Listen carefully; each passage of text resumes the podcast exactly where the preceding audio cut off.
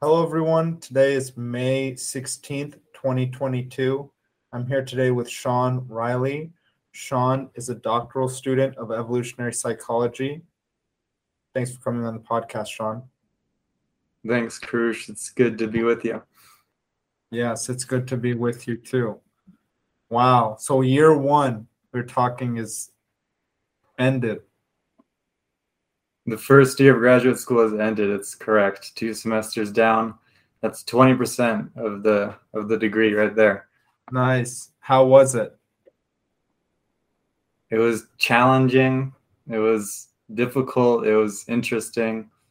It was a lot of different things. Learned lots. Discovered new things. D- developed new skills. Just a lot. A lot of reading. A lot of new technical skills in R, just thinking about how to ask research questions and be able to put a plan together to try to answer them the best you can. Wow. Were what so were those the types of skills you developed?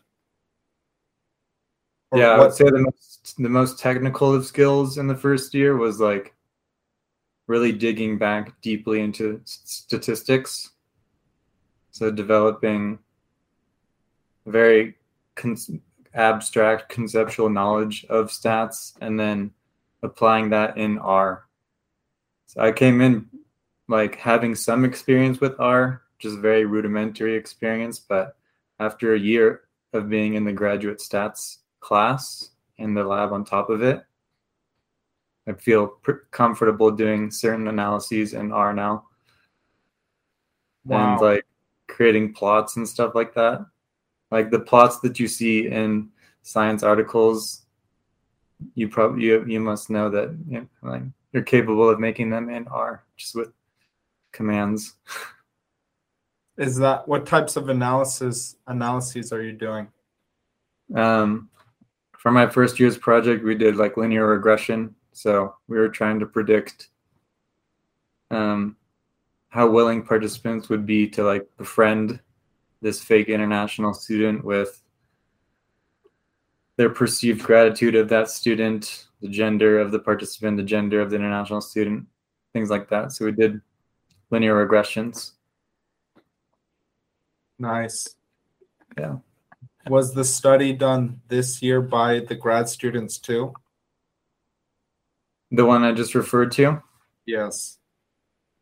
Yeah, that was the that was my first year's project, but it was born out in in my lab in my larger lab. So, I mean, my my advisor is Eric Pedersen, and he's he's been studying gratitude for some time now, and um, the project that we did this year was testing just how expressions of gratitude can influence perceptions of that expressor, and we used a fake international student, either saying thank you or not for a recommendation that participants provided them.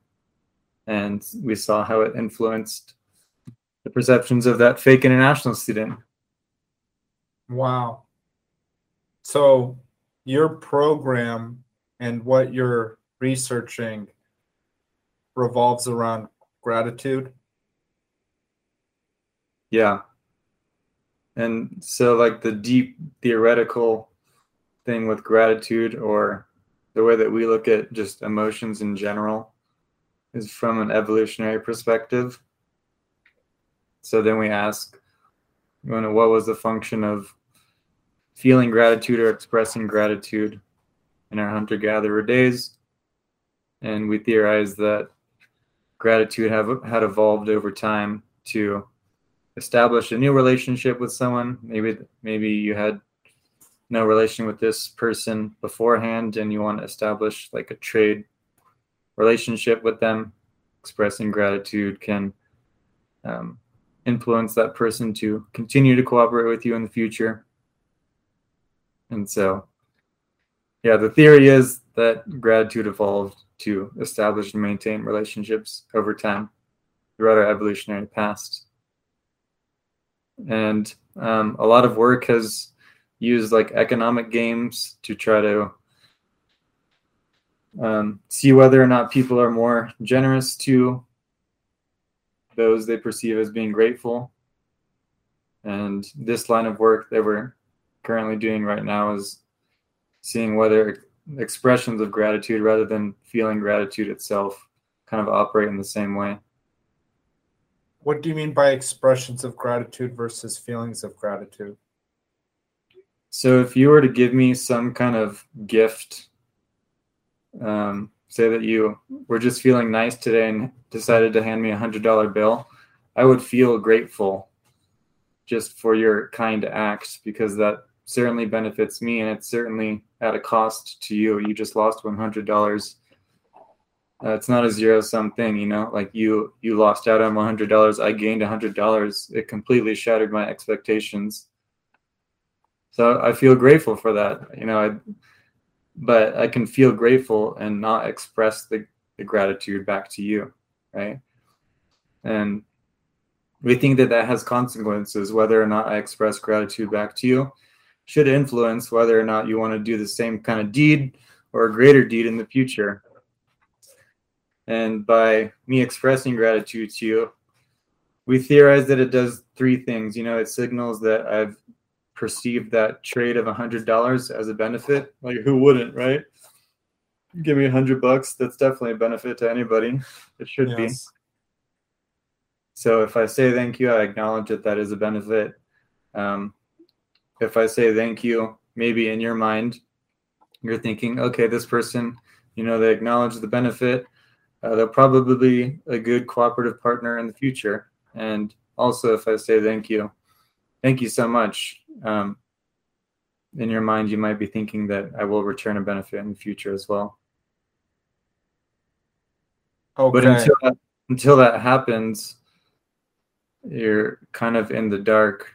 But um, hopefully the expressive gratitude is being authentic and genuine in their expression of it so that you perceive they probably will return some kind of benefit in the future that makes sense it's what's interesting is that a lot of people feel gratitude but they don't express gratitude mm. what is it has the has your studies or research found anything regarding that? Not any of my particular studies yet, as of this year. Um, but expressing gratitude, it is it differs across cultures. So we see that in a lot of Eastern Asian countries, feeling gratitude is also accompanied with feelings of indebtedness more so than it is in Western individualistic type of cultures. And you can kind of see some correlations between, you know, collectivist Eastern cultures. They are much more inclined to fulfill some kind of social norm or social obligation and have that be expected of them, right? More so than in Western cultures. So um, the elicitation of gratitude.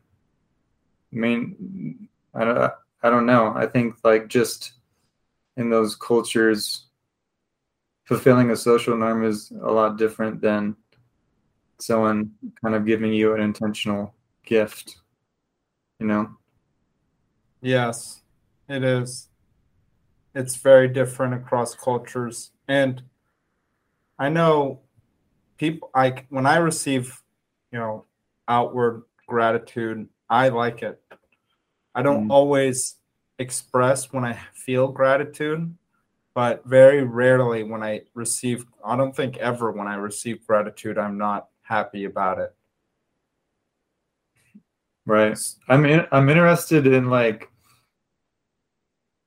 people that may be manipulating the use of gratitude though. And I haven't really thought of any clear methodologies I could use to test those questions, but that is kind of in like my mind's atmosphere. Um, just because you can imagine cases where people are kind of like using this gratitude in a, either showboaty way or in a mani- manipulative way. Maybe they really aren't grateful, but they want the other to perceive that they are, so that whatever exchange is taking place continues. Um, and I would I would hope that humans are like equipped with something in our brains that allows us to detect when there's false gratitude taking place and when it's genuine and authentic, you know? Yeah. It's very, I mean, for me personally, it's very difficult to express gratitude without actual feelings of gratitude. It takes mm. a hmm. pretty, maybe that's not true. Maybe that's not true because there are things that, you know, people will do it depends because sometimes, like, I received a gift last Friday and I didn't mm-hmm. want the gift, but I was still Ooh. grateful to receive the gift. Mm-hmm. In general, I just wasn't grateful for what it was, but the act, I guess, of giving it is something that I appreciated. But so I guess I, what I was going to say is probably a bit valid. I I feel this is probably true for most people, but there's got to be a select few who are able to manipulate pretty easily. Most people can't express false senses of gratitude, I feel like. Mm. Only a select few of the sociopaths. Yes, that's what is that how you is that what you think or what what I don't do know. I, I think it would be helpful honestly to like empirically show that just make it like a blatantly obvious case like make it blatantly obvious in some kind of experimental lab context of like participants witness an interaction between two human beings right? And one person is just like they talk behind the other person's back or something like that and then come back and say something else to this person's face who gave the gift right? Like make it blatantly obvious that this person is just doing performative gratitude right? And have people say how authentic do you think this is? Right I think that would be a good starting point for that type of research. And that because it's asking like if you want to make it blatantly obvious, compare it to something that's more subtle or that doesn't have the same manipulation, you're going to see some difference there, right? And then you can kind of like chop away at the more subtle parts of this inauthentic gratitude. But until that point, I don't really know. I think I think you got to start like hitting the hammer on the head and just make it blatantly obvious and one not so not so obvious and then get more subtle as you go. Got it. Yes. There's a lot of different ways that people could possibly detect false gratitude or mm. different types of triggers to make them think that people are genuinely expressing gratitude.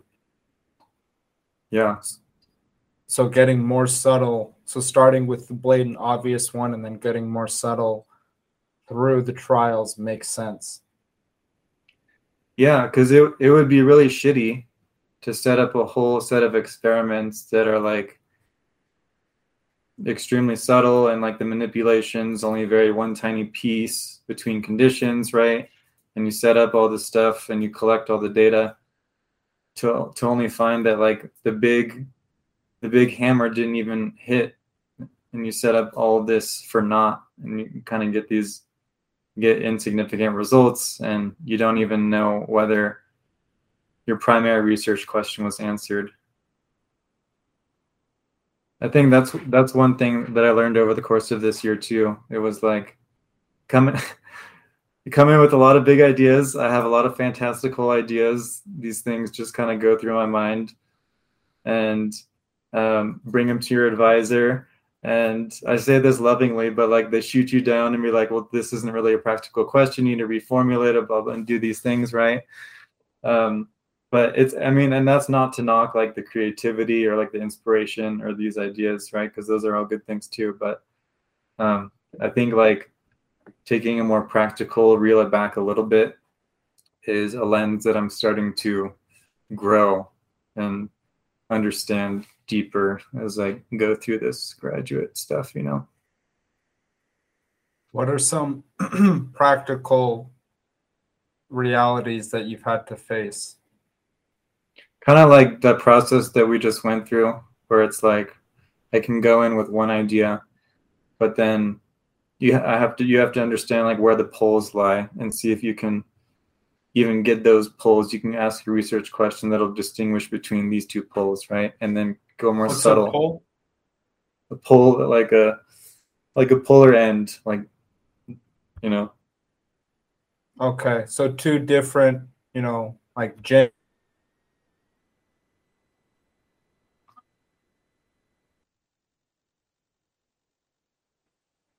Sorry, can you hear me? uh, it froze a little bit. Krush.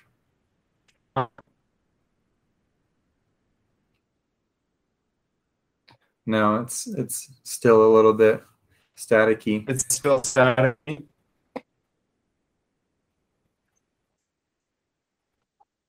All right. Um, do you want to get off and get No, it's, it's getting, getting better. better? Yeah. Now just talk How again. is it now? Yeah, It's back. It's good. Okay. Yeah, it's back. Okay. Yeah. Um, so would two of those poles be genuine, like being genuinely gratitude and then being not genuinely grateful? Exactly. And you could we could do that and we do it all the time in social psychology just, just using a Likert scale, listing at 1 to 7. You know, like on one end is not at all genuine, on the other end on number 7 is very very genuine and then like the points in between are like moderately genuine, slightly genuine. Things like that. Okay. Could there be more than two poles? Hmm. Well, you have a middle point too. You have a midpoint, which is like a proxy for feeling neutral on whatever scale that, whatever measure that is on the scale. Okay. But what you can do is, I mean, you can cross different variables too. what does that do? So it, I think that it assigns which, whichever variables, say that you're using two variables to predict an outcome variable, like you're predicting somebody's weight with their height and their age, right? And you say, give me some information about a person's age, and I'm going to try to predict their weight. You'll probably get a pretty good estimate. It'll reduce a lot of the error. But if you also give me the variable of age and their height, it'll make an even more accurate prediction at the person's weight, right? And so by by including like more than one variable in your model, in your predictive model, you're calibrating each variable with different weights based on how well it predicts the outcome variable. So that's when it can get interesting. You can ask a lot of really interesting questions. Like in our gratitude example, we could use like how intimidating does this person's face look on a one to seven scale and have that try to predict authenticity of gratitude. And then we could have another variable like say that there's research suggesting that males are more explo- exploitative of gratitude than females. We could also include gender in the model just to try to get more accurate predictions of whether or not people think it's authentic or inauthentic, inauthentic gratitude. Got it. Okay, multivariable analysis. Yeah. Yeah. It's crazy. Yeah, it is crazy. Statistics is very crazy. And Yeah. seems to be becoming a, the premier form of mathematics moving forward with machine learning and AI. Seriously. that, that stuff's insane. And you're right. It's all like statistically and algorithms just making predictions. The more and the more data they have access to, the more subtle patterns they can detect. And like they can detect patterns that we can't even imagine to detect, you know? Yes, they can. Really impressive. Very impressive. And what you're doing is on that par too. It's it's a form of artificial machine learning, right? Using R. I, I wouldn't call my stuff machine learning only because I have a colleague that does real quote unquote machine learning stuff. Like do I don't they do? I couldn't even tell you, to be honest. I really couldn't even tell you. I know I just know that they feed a bunch of data.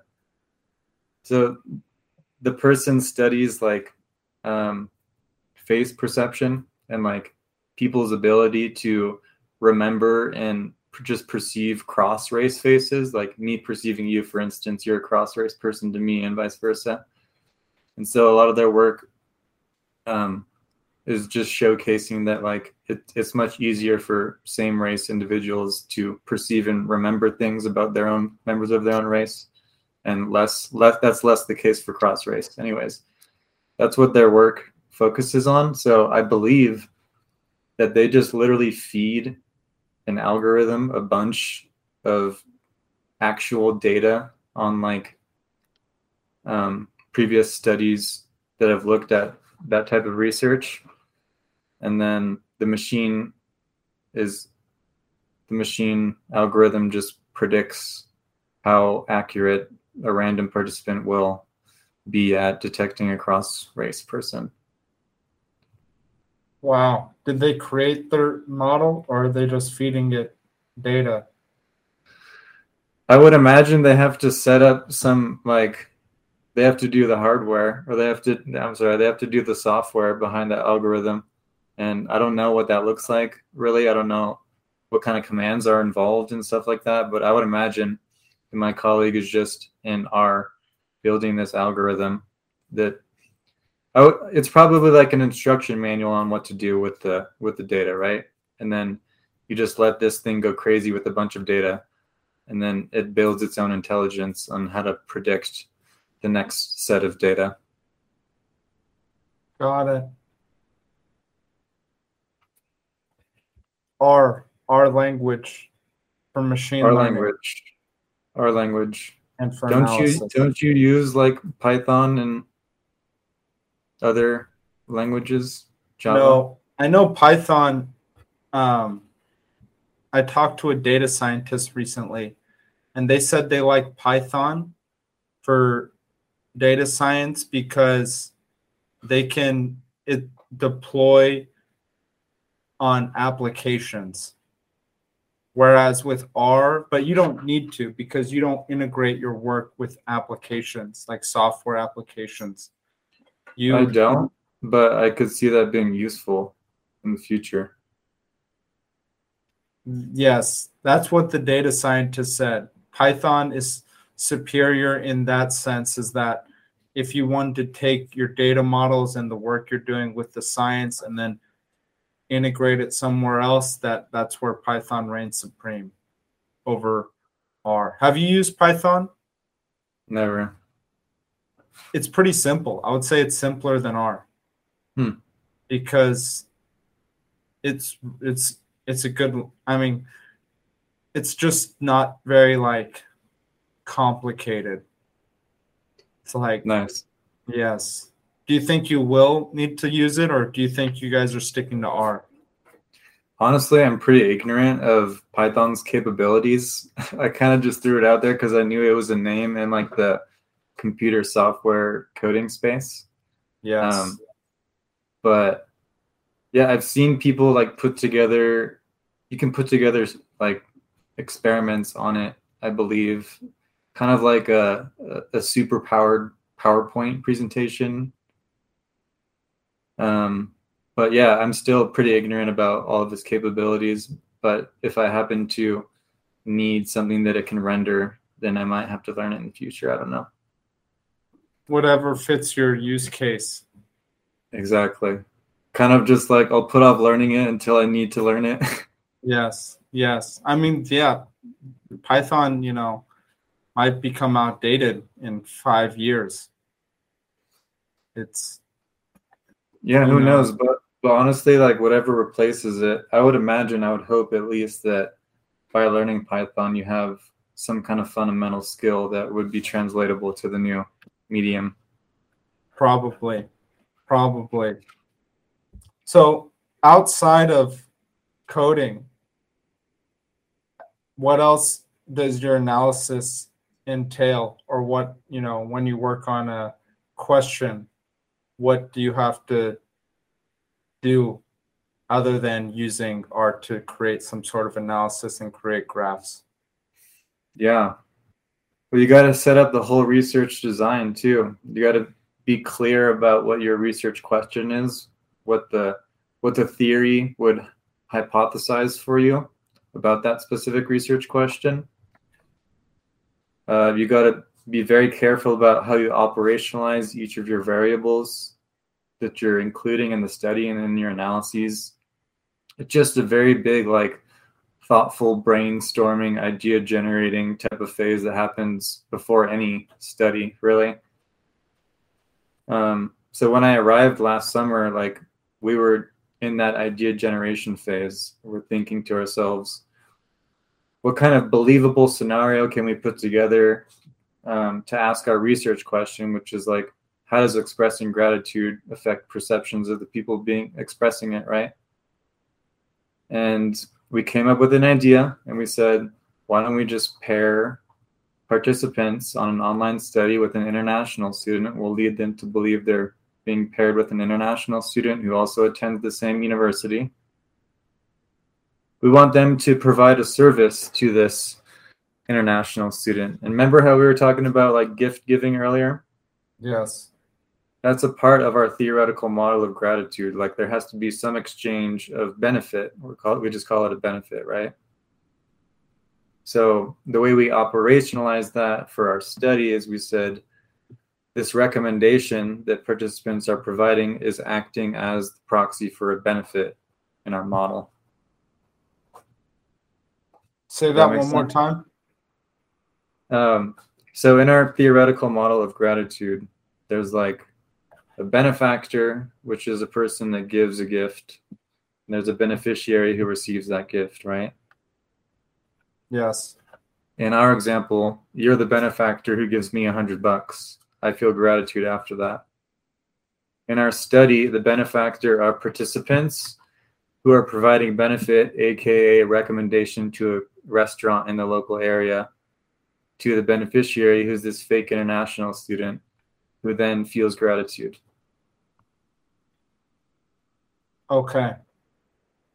So we operationalize the benefit in our study as this recommendation. What do you mean by operationalize? Operational operationalize just means like taking some variable, some construct in the world, the construct of a benefit, right? It's it's a variable. Many things can be considered a benefit. Okay. And operationalizing it is how how you represent it within your study. Got it. Okay. That makes sense. And so did you come up with this study? Did you did you I'm not sure what the word is, but propose not entirely from not entirely from scratch. So when I when I came in last summer, these these ideas were kind of bubbling already within my lab but there wasn't like a clear pathway on how we're going to build it. Got it. So in our summer meetings, we had the this ideas of like international student communicating with participants. But then when we got into the fall, we're like, all right, we need to let's design this. Let's like, how do we do this? And so then like I started writing scripts for like what the international students would say and like setting up the Qualtrics survey of like setting up the whole um, deception, like telling participants they're going to be paired with international students. So then we get to the building phase. You have to create the surveys. Um, I had to put together email templates posing as the international students. Um, so yeah, it was. I mean, it's a it's a process. It's it's interesting because like when these scientific papers hit the journals, it's the end product of like a two or three year process. Wow. in in a lot of cases in social psychology at least. And is that process over or is it still continuing? Um, which one? The For, your for my study? yes. So we ended data collection. We have our analyses. Next steps are deciding whether we want to write up a manuscript, which we would then submit to a journal to get published. But in a lot of a lot of like psych journals want a couple of studies before you submit a manuscript to them. Got it. Uh, they want the people that are writing the manuscript to have a few, couple studies done and to Yes. reference those couple studies. Exactly. Wow. it kind of builds the validity of the whole paper, right? If you do like, say, with this first year project, I do two two similar projects next year, and find like find results that mirror that of the first projects, then that looks a lot better, and that's like almost three replications of the same finding within one study. That adds a lot more validity and legitimacy. Yeah. And you can ask, that's how you can build that subtlety we were talking about earlier, right? It's like I did study number one where I hit the hammer. I was seeing if we could see whether we could place these groups on either polar end, right? Inauthentic, authentic gratitude. And then we did a more subtle manipulation. We we we made them privy to this information and we saw that they moved from the previous study and that that answers this more specific research question, right? Got it. Is it ever the case that multiple studies will go on simultaneously and they all relate to the same question and they're all being taken on by different individuals within the same research group? hundred percent, and that's that's kind of a built-in one of the beautiful features of just how science works, at least in psychology. You know, like there are people with differing theoretical perspectives that want to study gratitude as well, and so they probably set up their research questions and designs a lot differently than ours. However, the combination of those two like parallel lines of research just gives a broader and like more comprehensive understanding about gratitude for example but that could be like that is the case with almost anything in psychology there's always multiple researchers asking similar yet distinct questions from one another using different methodologies coming up with different results and then it's kind of like well let's read it all and make up our own minds about what we think where the real truth lies you know? But uh it's it's a great it's great to have that transparency and those kind of parallel lines of research all happening simultaneously. But when you first started asking your question um, i think even within even within one lab like for my, my lab example there's three different graduate students. We're all doing different projects on different things so one advisor at any time can be doing three to four to five different projects all on different topics that are topics they actually publish in and so they're members of like expert groups in multiple different domains of psychology Wow. Okay. So, on this form of gratitude, you're more solo, and your colleagues are doing their own sorts of experience, which may be somewhat related, but are not are not too connected. you know i actually haven't met anyone else yet or interacted with other people that are also doing gratitude from an evolutionary perspective Really? No. There are a couple of, I mean, I read papers from researchers that share our theoretical perspective and do work on it. My advisor, of course, is one of them. Um, but I haven't met these other people yet. And to my understanding, um, the research on it has been a little bit quiet as of in the late in the last few years. Um, Okay. But the people are out there. I just haven't met them yet, and no one else at my institution is doing gratitude work in social psychology. Wow. So you're the only one, you and your advisor? At my at CU Boulder, yes.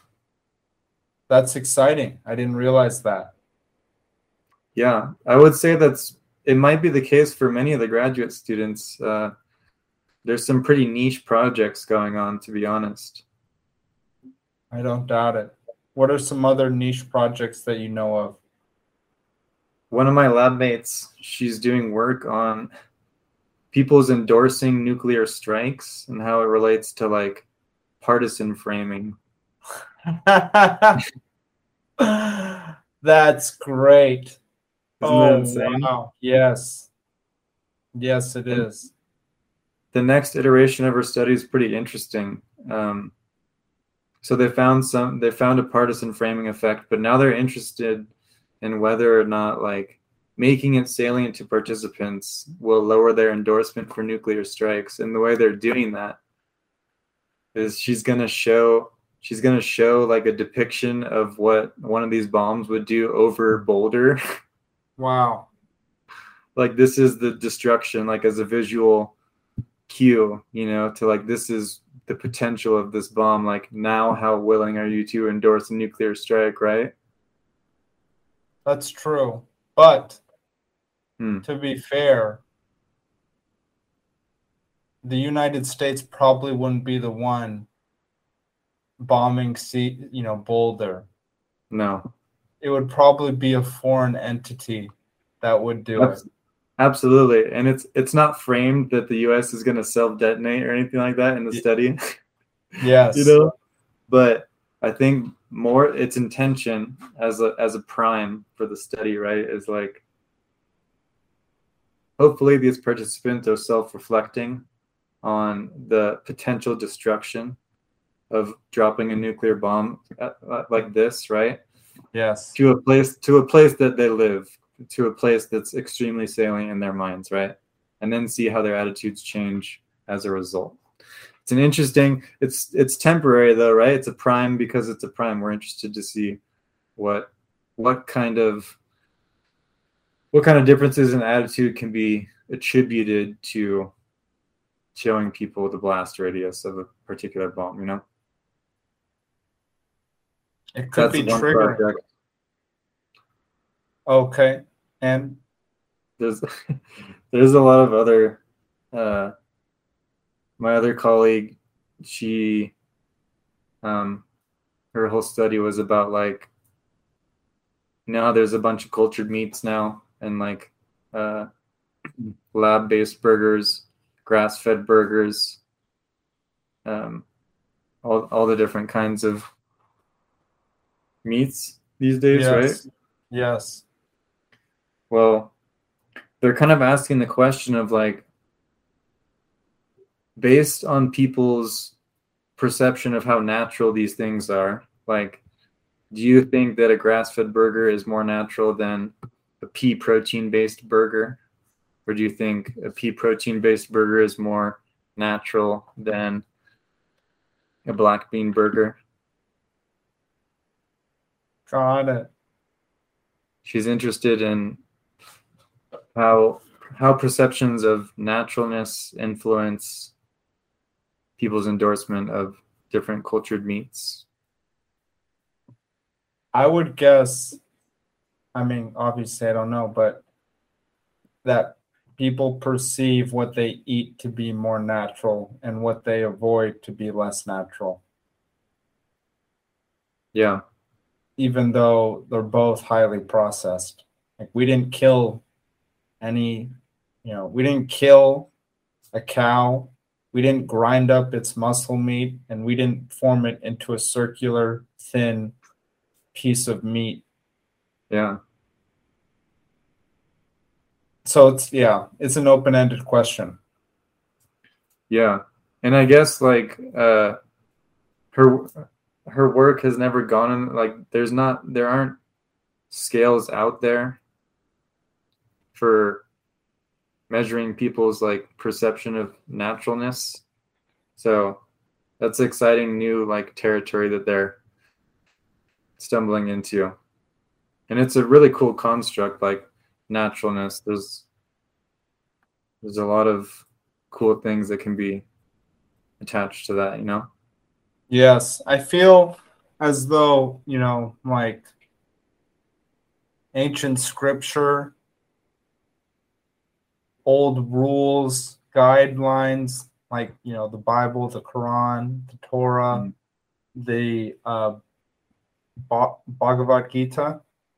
Yeah. Those are all attempting to communicate what a natural life looks like. Mm. Maybe not necessarily natural, but trying to implement practices that may put the individual in more of a natural state of being. Mm. So I think natural is something that we all have, you know, like because civilization supposedly started 12,500 years ago and that's when everything you know went from natural or at least is my perception of it to more man-made more con- man constructed more hmm. you know the ability to say what's not natural before it's everything is natural and then with that we went into this you know civilization hmm. which destroyed nature. And so a lot of ancient scripture tried to bring back that form of nature. Hmm. And so I think, and uh, I think your colleague who applies it to that is a really cool, really forward thinking study because that's huge for people. You know that I take pretty seriously what I put into my body. I'm not right. a vegan. I know vegans take very seriously what they put into their body, mm-hmm. and we all, you know, we all have our perceptions of the food we put in our mouth and the foods we don't put in our mouth, and that's like a mm-hmm. huge. And people, you know, I hear people say like, "Oh, are like people will be religious about their new diet," and some people like they're very serious about you know what they do and don't put in their body. And it's like it can be like that for them. It can be like on this you know religious side where they're just like i can't eat this. I won't eat this. I have to eat this and so i think that's a really interesting study that your colleague put out and something that you know is probably the biggest you know, as far as the general consensus, like the biggest kind of deal in this sense. I don't know. There's other ones too, like the the nuclear bombing, but being vegan or being a meat eater is definitely a big question mark in our society today. And the reasons why are pretty, you know, I think that study answers them better than a lot of other questions would. Yeah, exactly. There's a lot of like practical import of studying something along these lines, right? Yes. It's like, you know, who can leverage the results of a study like this? Where can we where can we apply these results? If we find something like perceptions of naturalness are driving are a very heavily influencing factor in people's willingness to endorse and purchase, like consumer behavior, actually purchase these products, then who stands to benefit from that research? Corporations do, people that sell these products and are developing these products, right? Yes. And there's there's an interesting line drawn between like basic scientific research and applied and applying that research, right?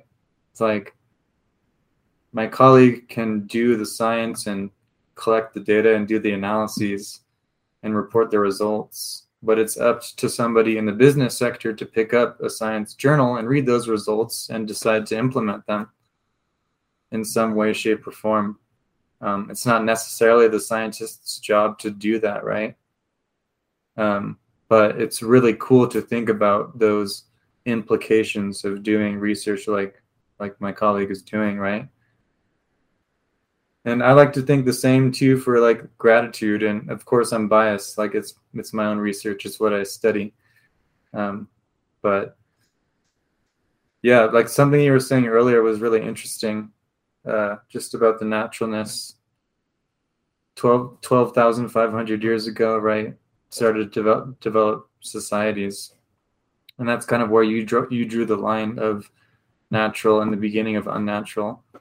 But within, like, enveloped within that, human beings are natural, right?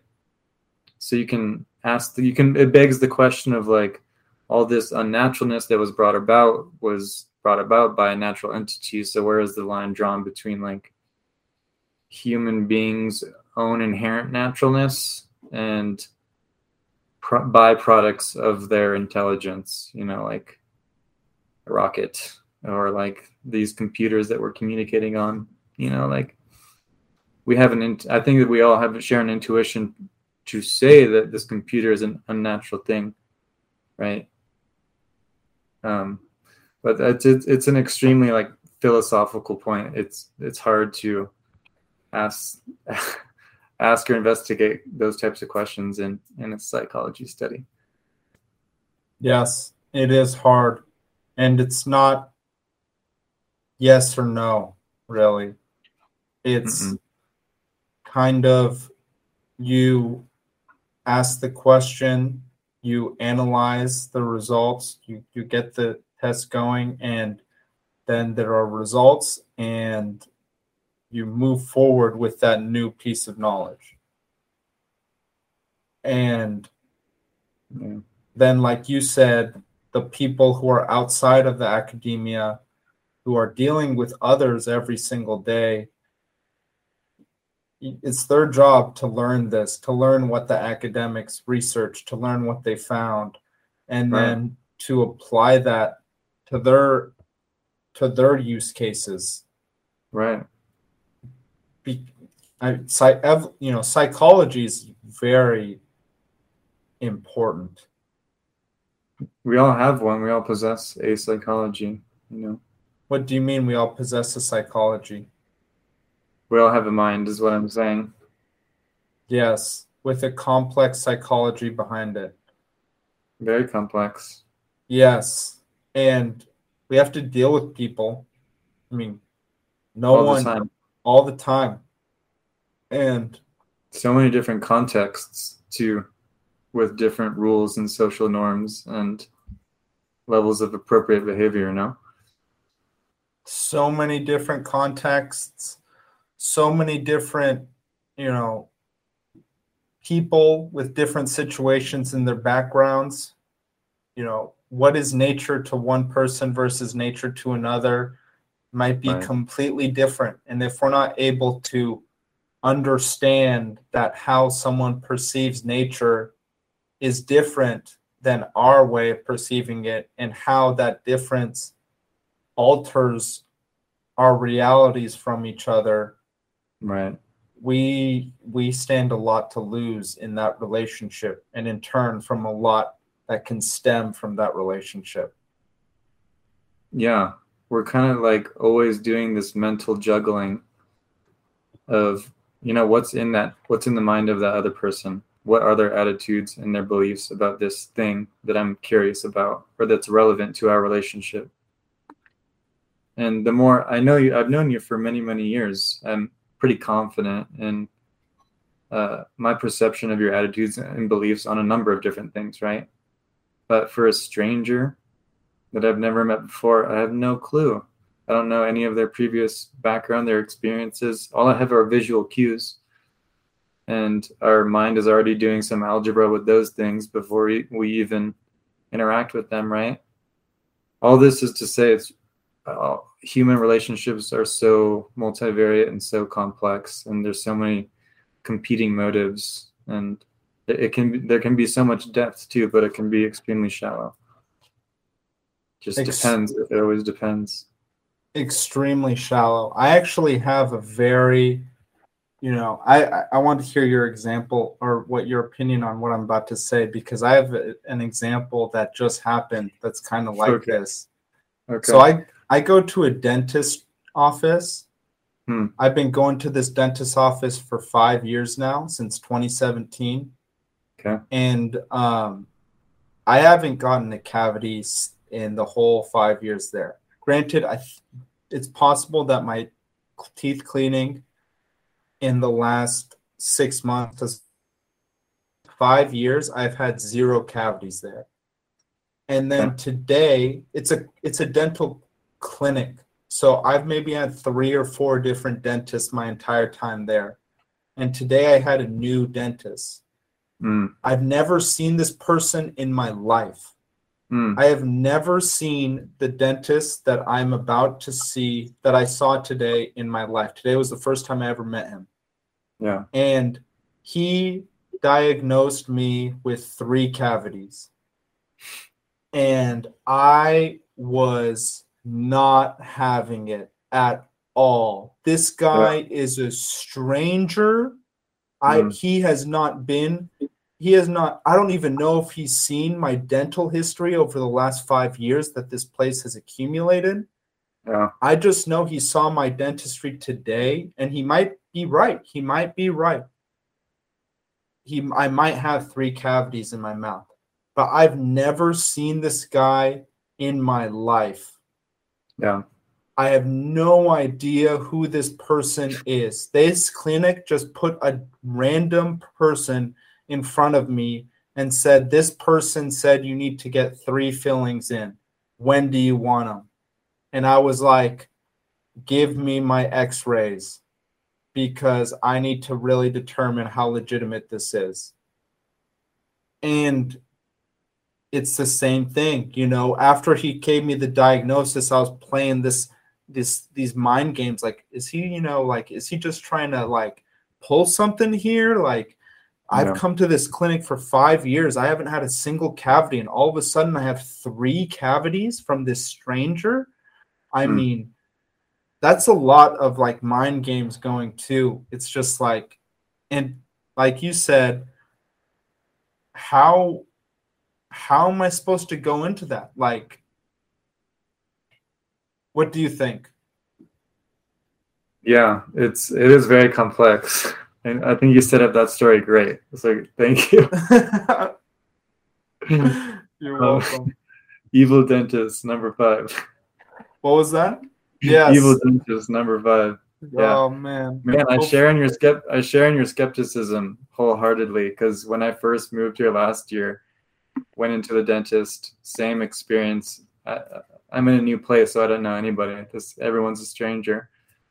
But this pretty young dentist walks in, and he had an aura about him, and you know I pick up on that, and I do judgments about that or whatever, and you know I need a root canal and two fillings too. You know, like historically though i haven't had as clear of a record as you. So that's a difference right there that deserve different weights in our respective minds right? And um, i would i just applaud that you're aware of all these different variables that are potentially at play. And it's i think it's a bit sad that most people just because this person is in a position of power, they're a dentist, just take it with blind faith that they need three fillings, you know, like what you're really what you're weighing really is like the financial cost of that and the time associated with scheduling three fillings and just the uncomfortness of getting all of that done, you know, and that's a big commitment. And so you're probably also weighing the time that you predict it would take to resolve this using alternative methods or if you were able to do some research get a second opinion things like that that's why second opinions are a big thing and i don't know how often they are in d- dentist but like second opinions on doctors or urgent cares like it's pretty commonplace for some people. Of course people can't afford to go to multiple doctors. That's a consideration but yeah the men i i like the mental juggling that you're even aware of because most people just take on blind faith that this person is telling the truth and then you're probably also thinking of the incentives for the doctor to get these fillings out the door and this is a brand new person like come on we can put two and two together if you're brand new here you want a stellar monthly quota whatever you know but these are assumptions still Yes, they are. But those were the exact assumptions going through my brain. Yeah. And I forgot well you you just mentioned something and I wanted to bring a point up to it and mm. I forgot what it was, but what did you mention before saying what did you mention right there? Cruz, you can't do that to me. I can't I remember know. the things that I, I said. I can't remember it either. Dang. Yeah. It's okay. It's lost in the ether. It'll come back. Yes, it's lost in the ether. But it it oh I I remember. It's um that second opinion, you know, mm-hmm. those journals are requiring the graduate, you know, the groups, the academic groups that are putting out studies and that want to publish them to do their own second opinions and their third opinions too. Mm. You know, maybe it's not directly one to one on the same exact question. Maybe the question has been altered a bit, but yeah. at the end of the day, the big question is still slightly being answered. It's still, you know, in some way, it will become somewhat clearer, or at least the argument that's being made in there will have more than one reference because you know, we can set up any one reference to do anything we want. Like, right. you know, that's what science, which is funded by people who, by stakeholders who want a certain result, that can happen pretty oh, yeah. easily. Mm-hmm. So, you know, these research papers are making sure that the groups are getting those second opinions, getting those third opinions. We got to do that too. And I think, you know, people don't take, I mean, it's a pretty serious thing. Like maybe getting fillings isn't too bad, but like going to a doctor, I mean, it's just like this is a whole nother question. This is a whole nother realm, but like hmm. not subjecting ourselves to you know, I, I don't know, using evolutionary psychology in somewhat of a in a way which can be beneficial and productive and keep us from being yeah. led astray by other people. Yeah, I'm glad you brought that up. I was having a conversation recently with a fellow that I met at a conference and you know, I told him just like what you're saying, right? Like we want to apply evolutionary psychology in ways that are going to induce positive behaviors in our lives, right? What what are the principles of evolutionary psychology that can help guide our own behavior, right? And in a lot of ways in my own life, I try to kind of approximate the life that our hunter gatherer ancestors probably lived, you know?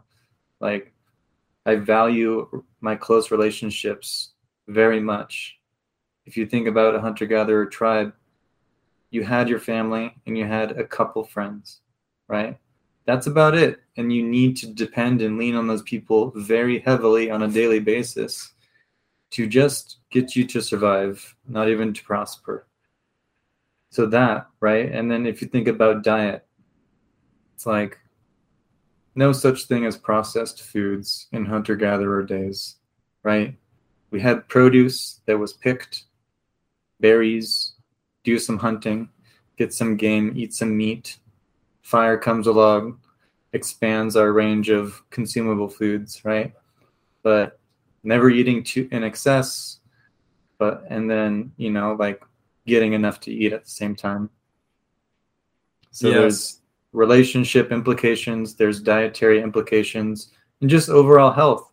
There weren't doctors back then. There weren't there were probably people the doctors back then were like shamanistic right probably people that are just very very intuitive and probably very mindful of their own body's experience from moment to moment and they're able to kind of guide others to that health their health their health perspective right so like my kind of default if i'm pondering about like ways that i can change my behavior or something like that try to approximate the evolutionary past to the best of my ability.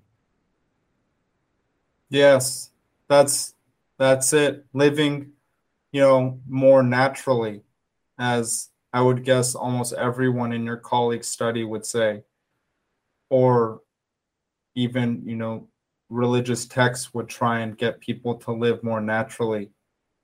And another thing is not in taking so much stimuli. Hmm. Like, you know, I I had a sure. what? Yes, because So then, like lifestyle choices, you know, we didn't have access to technology back then. While it's a fantastic tool and we are capable of using it responsibly, there probably is some like undefined evolutionary threshold for the amount of stimuli you can take in in one day, right? yes, and we have to be aware and respectful of that. Yes. How do you how do you what- personally be, become aware and how do you respect things like that, like the intake of stimuli? I try. I do have an, you know, social media, Instagram, various things. I try and not keep it on my phone. I try and not have email on my phone. So, the only two things that I can check on my phone are my texts and Twitter. That's one. I'm not very good at it. I honestly need to improve dramatically. You know, I need to improve in lowering my stimulus intake because there are times where, you know, I just feel too too stimulated. And something that I've been doing is just you know, I I try and have no electronics in my bedroom at all. And I'm pretty good about it. Sometimes I'll bring my phone in, but generally I'm pretty good about no electronics in the bedroom. Hmm. And so I'll just go into my bedroom and lay down and just put a pillow over my eyes and just lay there for 10 to 20 minutes. Maybe I'll fall asleep. Pillow over the eyes. It's a funny image, Krish. Yes, yes. I have a I have an eye mask, but I definitely do the pillow over the eyes during the day. I don't know why. Do you do you do some form of like breathing exercise as the pillow is over your eyes, or what do you what's your mind usually doing at that time? It's racing usually. It's kind of calming down.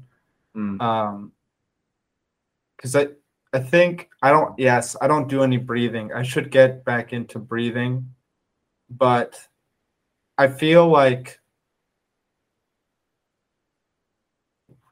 we're not you know we're not aware we're so stimulated all the time and we Mm. sometimes rarely give ourselves the ability to to lack stimulus not Yeah. and then a lot of people have very little awareness practice too Yeah.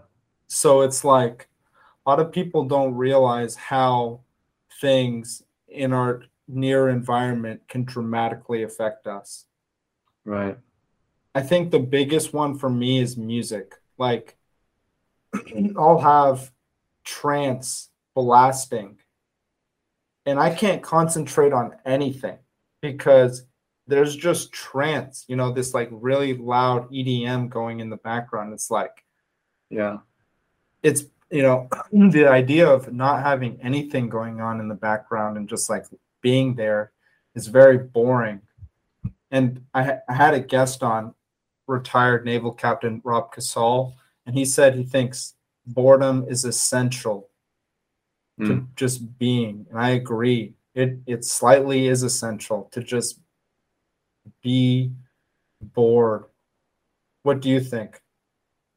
What was his kind of general thesis about it, if you don't mind me asking? He was his thesis was I want to say the same nearly the same as ours where it's like people are on their phones all the time. You know he he we recorded a podcast. He came over for 3 hours and he left his phone in his car for the 3 hours. Nice. and so and he's older than us you know he's you know maybe 20 years older than us which is different because us you know we've been people our age have had phones since they are ipod touches since they were like nine years old and that changes things Some people Right. now have had iPod touches since they were born. You Right. know, It's a it's an extra limb. it's an extra limb. And a lot of parents, you know, I was talking to someone about how like a lot of people in third world countries don't have very good access to technology.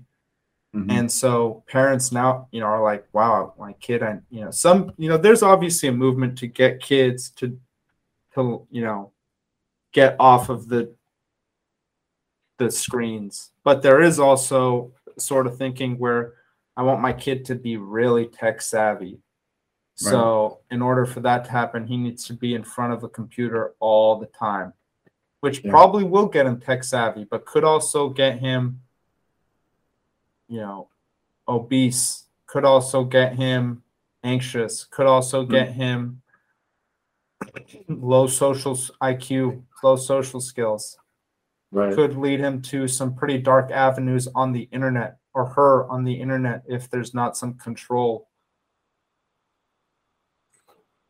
So I'm not sure where I'm not sure where we were going there, but yes, boredom is I think so. Yeah. He was talking about just that's the context he meant, like kind of the same Yeah. where I think I think I can see it. It's like there's a there is an inherent utility to boredom in that in a world in a tech savvy world where our dependence in technology is ever increasing and parents nowadays are facing issues of technology never before seen in our human history right?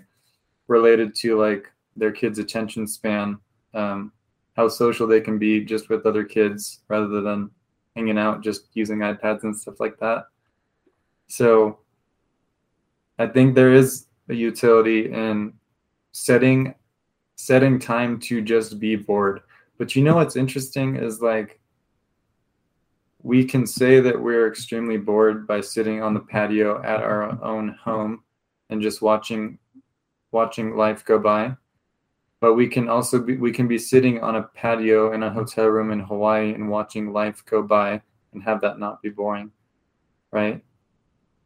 But you talked about awareness training previous right? And like with the, I, I believe i really believe with the right amount of awareness training you can see the richness and complexity in both of those scenarios equally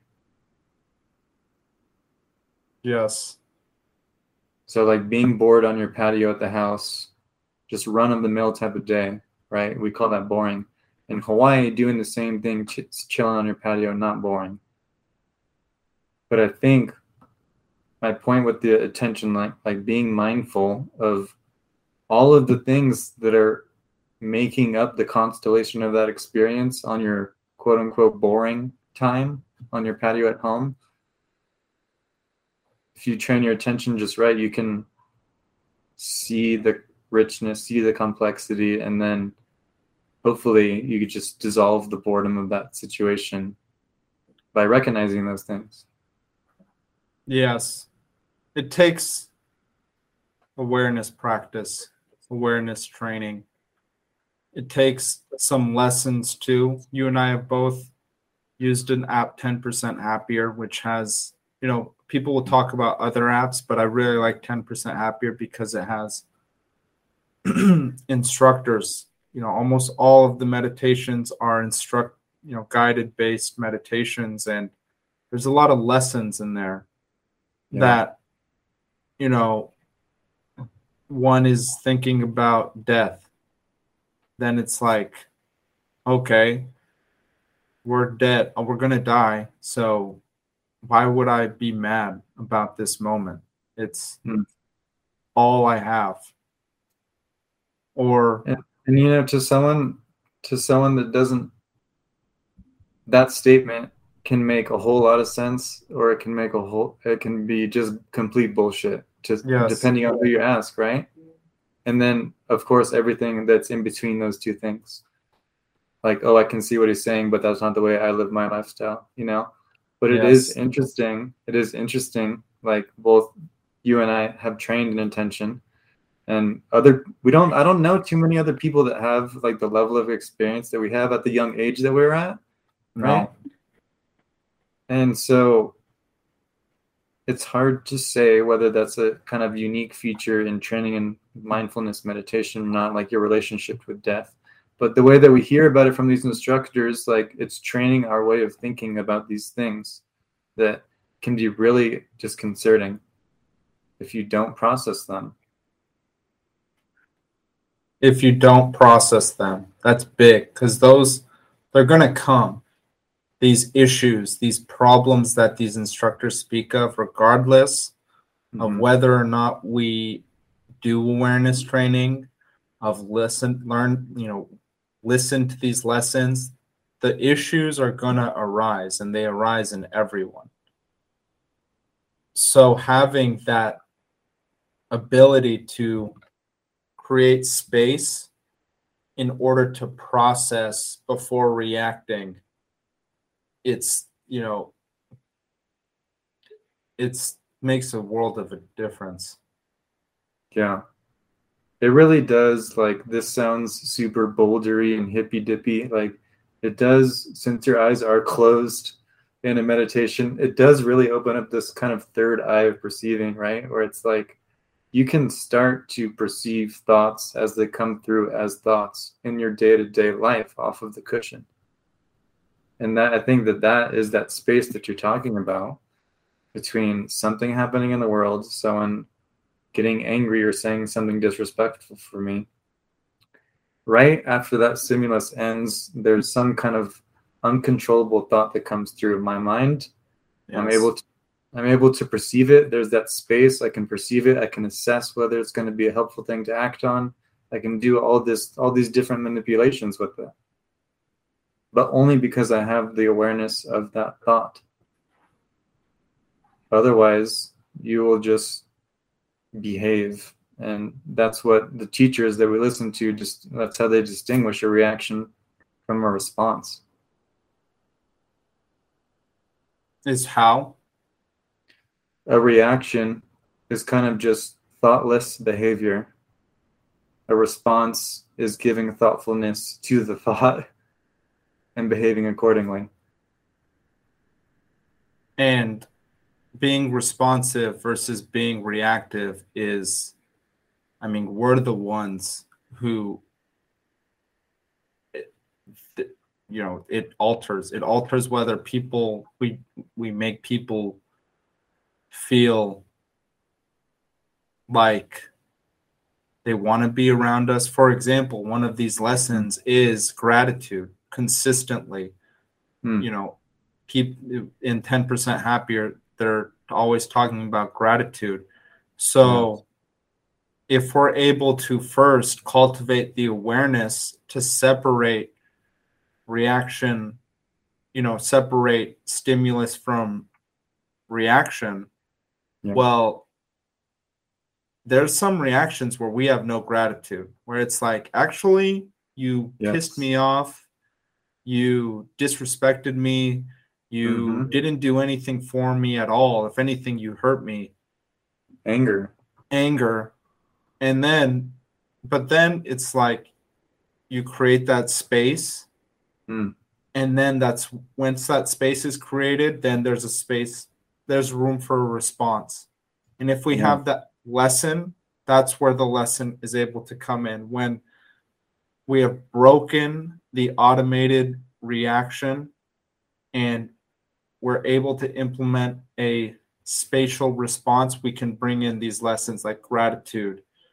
And then we can take advantage. And then we can take advantage of these things that you're studying and that evolutionary psychologists are speaking about like right you know for you your questions are about gratitude your colleagues questions are about um, sentiment about naturalness or sentiments against you know large scale war you know war bombs. Right. Those things you know matter and we have we should be aware of them. We have to first create space for ourselves so that we can actually implement these lessons and we have to be aware of the psychology in order to understand what's the easiest route for us to take. Right. Yeah, that space, that space between the example you used, right? Like there's good reason why we ought to become angry at certain events, right? It, again, we believe that it's an evolved emotion.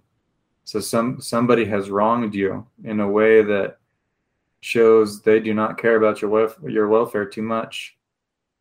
Right? They did some harm to you. They're taking value away from you, maybe for their gain, or maybe they're just being punitive because they like to be in their narcissistic. Right? Yes. In those cases, people who express gratitude right off the bat, they probably continue to get stepped on or died. Yes. You know? People that appropriately applied anger to the situation, it's pushing back against that person. It's saying, hey, you've wronged me, and I'm signaling that you've wronged me. So what do you want to do next about this? It's yes. an evolved emotion. It's an evolved response. It's a good, it's a good, fair response, you know? But in a lot of cases nowadays, people will get angry for seemingly petty things. Right? Uh, that person didn't like my Instagram post. I am I'm infuriated, right? It sounds petty. I'm sorry. It sounds petty. you know, maybe this person is taking a shower or busy or their cell phone died, you know? That's why they didn't like your post. But if if that person also trained in mindfulness or awareness training they experience that anger but they still have this built-in ability to create the space between whatever decision they de- decide to make post anger right? They have this built-in space. And when when you were explaining that i thought you were going to say like to let the gratitude in. That's true that's that is a good way to put it. Like doing what I like to do a lot, and we've been through this a lot, Krush. It's like we've had some tough experiences in our life, but when we reflect on them, we acknowledge it was hard. But what we take away from them are these silver linings, which are positive, right? And we have gratitude for these silver linings. If you can do that kind of similar analysis in the moment, holy shit, it can transform just the way that you relate to your own emotions and that changes how you relate to other people so it's not just a personal advantage i think training training in mindfulness training attention. It certainly has profound effects on the individual but you know people interact with that individual. People are influenced by that individual and if that individual is more mindful um, you might want to be interacting with that person. Yes completely. Because a mindless person will do anything will be a, can be you know as mindless as a monkey to be hmm. frank and yeah. you know a mindful person is really going to consider you know hopefully how you're feeling how they're just going to take a lot more into consideration in general so they're going to take a lot more about you, about the person that they're interacting with into consideration. Yeah. Something that someone said to me uh, like a while ago while I was at, in Santa Barbara was like, I was an undergrad and I was talking to a grad student at the time, and he said in his experience, and it's very simply put, it's just like the people that he's known to practice meditation are just more observant and I think that's directly related to what you're talking about. These people take more variables into consideration because of their ability to literally observe more things in their own mind, like products of their own mind. So they're just like the rep the repository of data in someone that's mindful is larger than the repository of data in mindless individuals. I can't agree with you more. I, I feel as though my memory has mm. dramatically improved in the last five years. My ability, because I had, you know, maybe six years ago, I had a girlfriend and I was not practicing mindfulness. I didn't even, I don't think I meditated at one point when I was in a relationship with her. And she said, there are two types of people in a relationship there's a leaver and a placer. A placer is a person who puts things in their place, and a leaver is a person who just leaves anything wherever.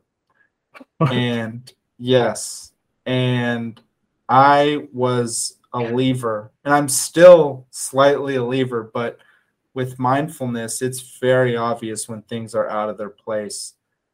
And I've You're gained that about like the the day-to-day experience of being in your own mind, you're better able to detect when things are off.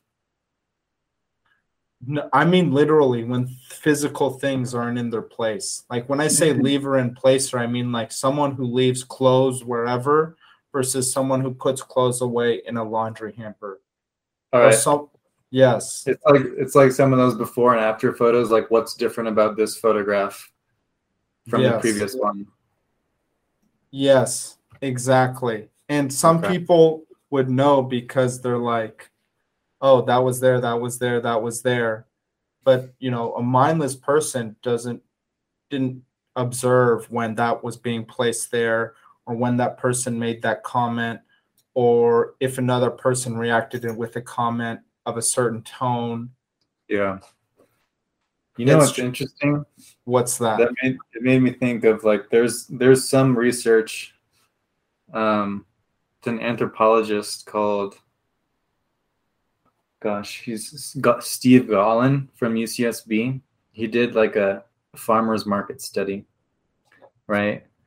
And he had both men and women walk around the farmers market and after they exited he asked he asked both the men and women to point in the direction where like the avocados were or the lettuce or whatever right and there is a there's a supposed gender difference or sex difference i should say when it comes to like spatial memory remembering exactly where certain objects are and it's biased towards women having better spatial memory that's the theory, right? And so in the study, when Gaulin asked these participants to point in the direction of various fruits and vegetables, women were better than men. They, you know, and like anthropologists have detailed, think back to hunter gatherers, like the men went out to go hunt. They, they had to require, they had to cultivate this skill set that is good for hunting. Women gathered berries and produce and stuff on low hanging bushes and trees, which are static objects. It would be to their advantage to like know exactly where these things are in, in space and to orient their like pathway walking there every single day, right? That it just made me think of that when you're when you're talking about spatial memory. But it's interesting that you've experienced like an enhanced or augmented version of spatial memory in your own life as a like as and you're attributing that to meditation. Yes. And meditation you know it really it's it's life altering and it's mind altering and we should take advantage of it along with the lessons that can be put placed into that space as you said like gratitude or whatever that may be once yeah. the, you know once that space is created it's like a gross a gross oversimplification and not even physically possible but i kind of think of it as like you know in those movies like limitless where he takes the pill and then time literally stops yes like everything in space and time stops except the person. That's kind of how I think of mindfulness or that space in between stimulus and response is like you can stop everything and take a step back, even just for a moment. And it's so helpful. So you, pause, uh, you can pause everything, just pause it. Let me get to a more still place and then Let me act from this still place. Like you said though earlier, a lot of people might hear that and say, call bullshit. Say, Yes. no way. But Yes. I'm going to say that most of those people have not practiced mindfulness and have not caught themselves thinking a thought. Yeah, Be- I would go as far as to say that too. Because what, like the first time you ca- I caught myself thinking a thought and like creating space from that thought, it was I open like just my entire I was like, whoa.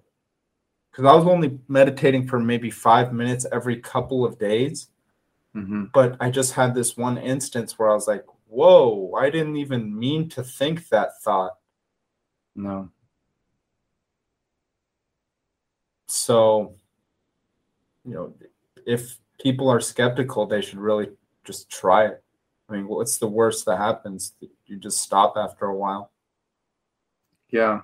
I I think, you know, back to like the the data set analogy. It's like if you have more data on what your mind is doing at any given time, you can you can create better models of behavior because you have all that data to work with. You know, you deeply know what sets you off. You deeply know what makes pleasure or suffering in your life. You deeply know patterns of your own thinking. And you can really select, you can like do a lot of self selections out of situations that do cause the suffering and do some self selection to put yourself in situations where you can create skills and things like that. But all of that is based on having this large repertoire of data on your own mind. And you can leverage all that data. Again, you just leverage that data to build a better self going forward.